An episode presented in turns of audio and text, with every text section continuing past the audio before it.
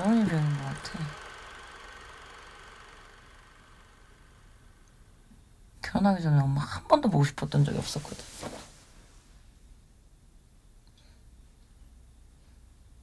근데 결혼하고 나니까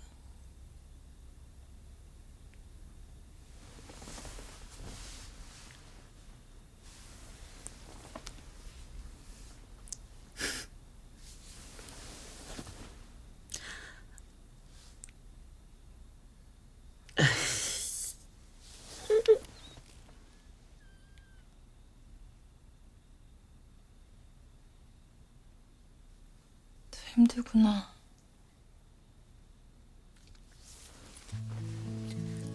그게 그만 그만해.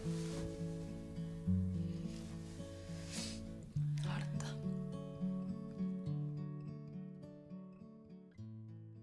(10월 14일) 금요일 FM 영화 음악 시작하겠습니다. 저는 김세윤이고요. 오늘 첫 곡은요. 전고은 감독의 2017년 영화죠. 이솜 씨가 주인공을 연기한 영화 소공녀였습니다.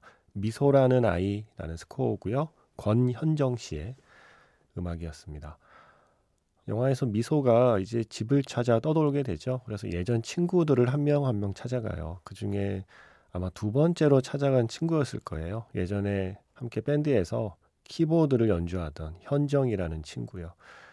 어느새 아줌마가 다 되어 있는 그 현정인의 집에 가서 하룻밤을 묵게 돼요. 그래서 방에 나란히 누워서 나누던 대화였습니다. 현정이는 많이 지쳐 있어요.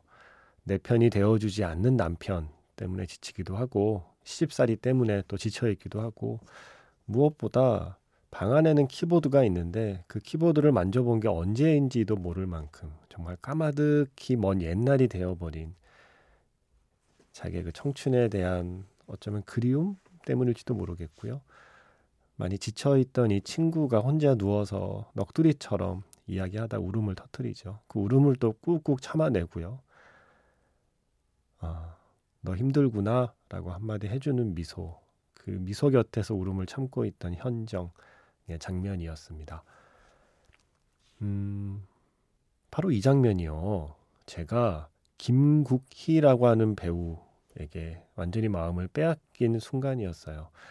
그전에는 어, 작은 역할로 영화에 나오셨다고 하는데 솔직히 기억이 잘 안 났었거든요. 그런데 이 소공녀에서 이 현정이라는 역할을 맡으면서 제 마음 속에 배우가 되셨습니다. 배우 김국희. 그 뒤로는 뭐 워낙에 예, 활발하게 활동을 하고 계시고 어, 다음 주에 개봉하는 영화예요. 나를 죽여줘라고 하는 조금은 도발적인 제목의 나를 죽여줘라고 하는 연극 킬미 나우를 영화로 만든 이 작품에서 또 한 번 김국희 배우를 만났는데 아 역시 이번에도 연기가 어 그러니까 그런 배우가 있거든요. 어떤 배우는 배우 혼자 울 때가 있고 어떤 배우는 관객이 꼭 같이 울게 되는 배우가 있고 그렇게 생각해요. 근데 이 후자예요. 그리고 심지어 어떤 배우는 본인은 울지 않으면서 관객을 울리기도 하거든요. 역시 또 그런 배우이기도 합니다. 그래서 김국희라고 하는 배우의 그 무궁무진한 어떤 잠재력을 또 한 번 보여준 영화가 나를 죽여줘. 이 영화가 다음 주에 개봉하거든요. 그래서요, 어, 내일 Magic Hour Special F에 모셨어요. 네. 초대했습니다. 그래서 김국희 배우님과 내일 한 시간 동안 이야기 나눠보겠습니다.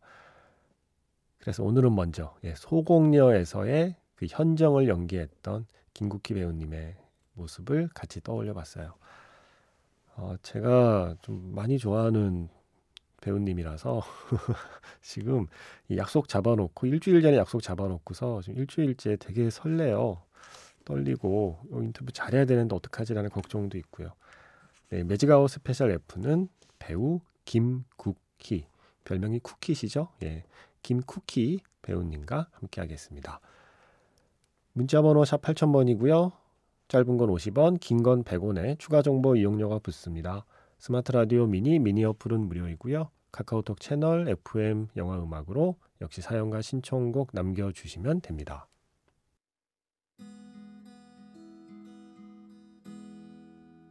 잠시 후면 별들이 쏟아지고 강물이 솟구치고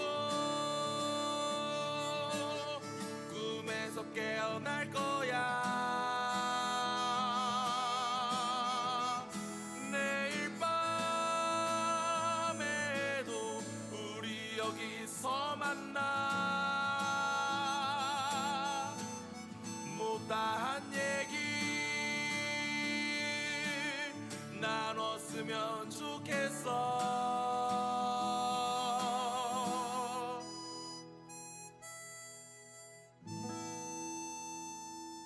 FM 영화 음악 김세윤입니다.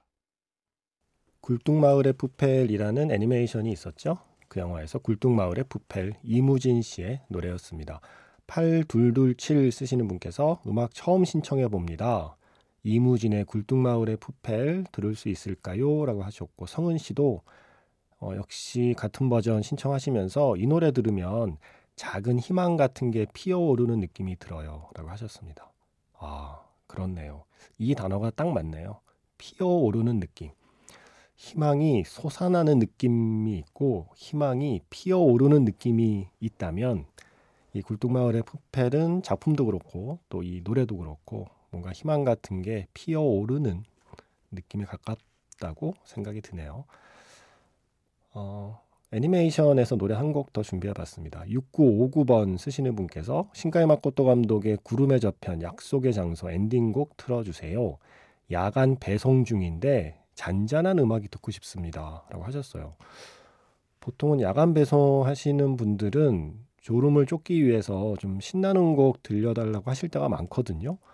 오, 근데 6959번 쓰시는 분은 반대인가 봐요. 오히려 잔잔한 음악을 들으면 더 마음이 좀 안정되고, 어, 졸립지도 않고 그런 게 아닐까요? 그러니까 신청하신 게 아닐까요? 그리고 잔잔하면서 아는 노래면 특히 흥얼거리고 따라 부를 수 있으니까 뭐 가사를 정확히 따라 부르지 못해도 그 음을 흥얼거릴 수 있으니까 아마 그래서 신청하신 것 같습니다. 야간 배송 안전하게 잘 마무리 하시고요. 어, 잔잔한 음악 좋아하시는 것 같아서 이 노래 시작으로 잔잔한 곡 몇 곡 더 이어드릴게요. 좀 익숙한 곡으로 준비해봤습니다. 먼저 시작은 구름의 저편 약속의 장소에서 너의 목소리 6959번 쓰시는 분의 신청곡 하트의 너의 목소리 애니메이션 구름의 저편 약속의 장소에서 들려드렸고요. 이어진 곡은 김남미 씨의 신청곡이었습니다. 시애틀의 잠 못 이루는 밤에서 When I Fall in Love 셀린 디온하고 클라이브 그리핀의 노래였죠.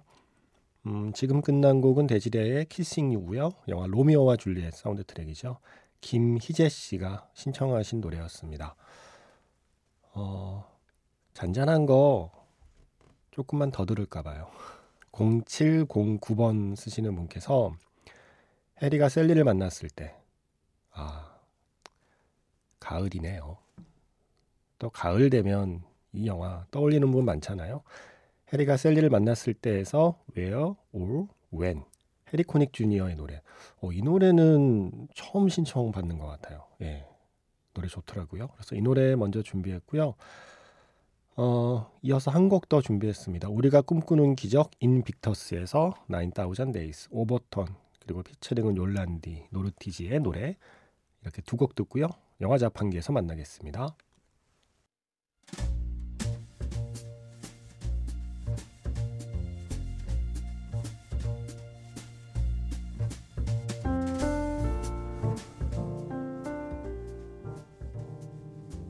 다시 꺼내보는 그 장면, 영화 자판기.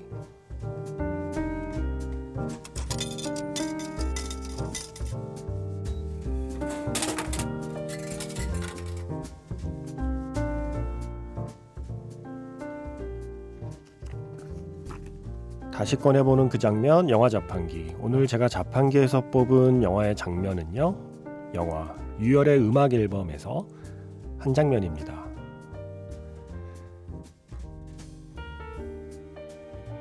지금은 칼국수와 수제비를 팔고 있는 은자 언니.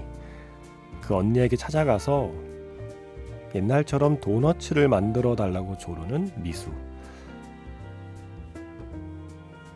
재료가 시원치 않아서 예전 맛이 나지 않을 거라며 자신 없어 하는 은자 언니.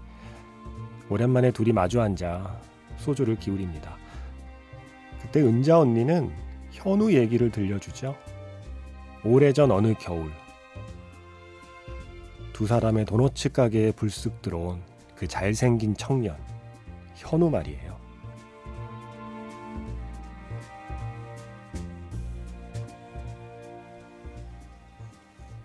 소주엔 도너츠야?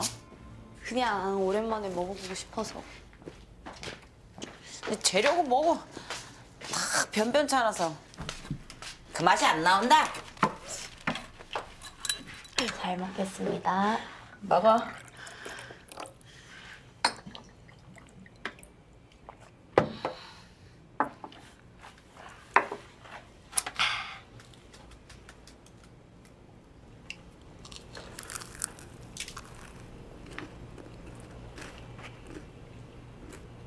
그거 봐. 그 맛이 안 나온다니까. 에이. 세상 다 변했는데 이 맛은 그대로네. 그대로야. 있어봐봐, 내가 그래도 도너츠에 커피지.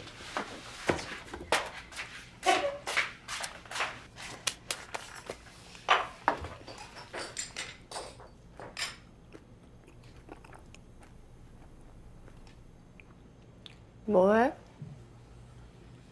그냥 옛날 생각나서.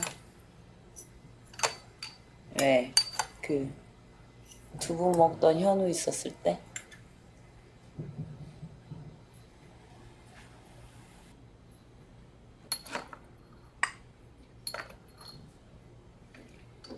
그러게.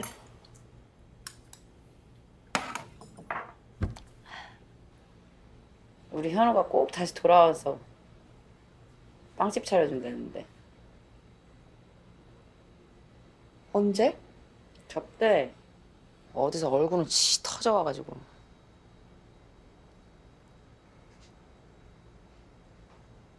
밥만 먹다 갔어 그냥?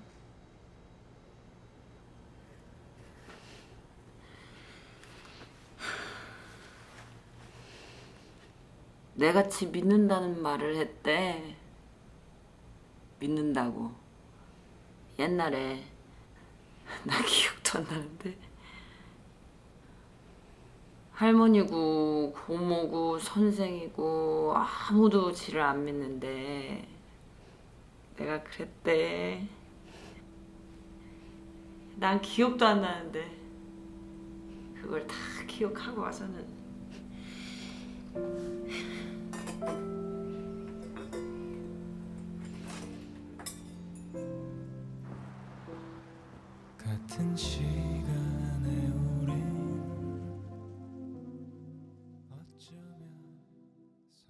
다시 꺼내보는 그 장면 영화 자판기 오늘 영화는 내일 매직아워 스페셜 F에 출연하시는 김국희 배우님의 또 다른 출연작 위열의 음악 앨범에서 한 장면이었습니다.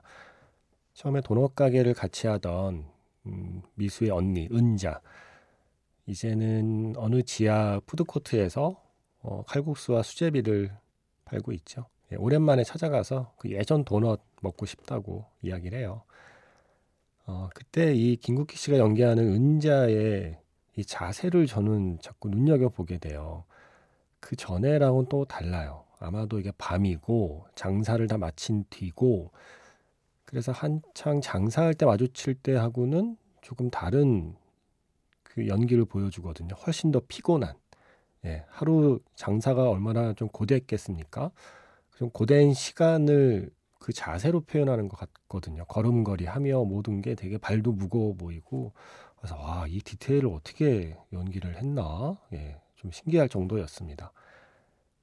어, 그러면서 꺼내놓은 이야기였죠. 현우 이야기. 내가 자기를 믿는다고 했대. 나는 기억도 안 나는데. 아, 이런 대사만 해도 자꾸 저는 울컥해요. 이 김국희 배우님이 좀 사람 울리는 재주가 있어요. 내일 한번 직접 만나서 이야기를 나눠보면 어떨지 요 장면에 대해서도 좀 여쭤보려고 합니다. 내일 매직아워 스페셜 F는 배우 김국희님과 함께 하겠습니다. 어, 박현준 씨가 소문으로만 듣던 봉준호 감독의 단편 영화 지리 멸렬을 봤습니다.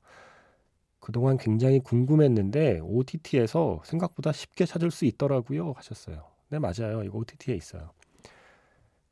어, 기술적으로는 지금 만드시는 영화들보다 미숙할지 몰라도 사회를 보는 날카로운 시선과 특유의 그 헛웃음 나오게 하는 깨알 개그는 지금보다 훨씬 더 강렬한 뭔가 날것의 냄새를 풍기더라고요.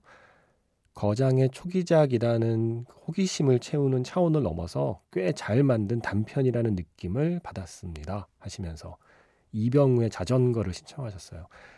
제가 예전에 예, 예전에 한 3개월 정도 영화를 만들어 보는 음, 워크숍에 등록해서 다닐 때 그때 수업 시간에 이 영화 봤어요. 단편 영화는 이렇게 만들어야 된다라고 선생님이 보여준 영화가 지리멸렬이었고 그 영화 보고 얼마 뒤에 봉준호 감독께서 강사로 왔죠.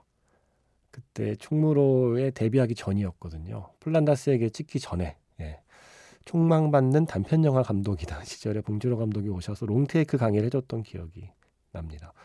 그때 모두 지리멸렬 보고 와 어떻게 이런 영화 만들지? 와 했던 기억이 나요. 어, 저도 다시 보고 싶네요. 그 옛날 생각하면서 이병우의 자전거.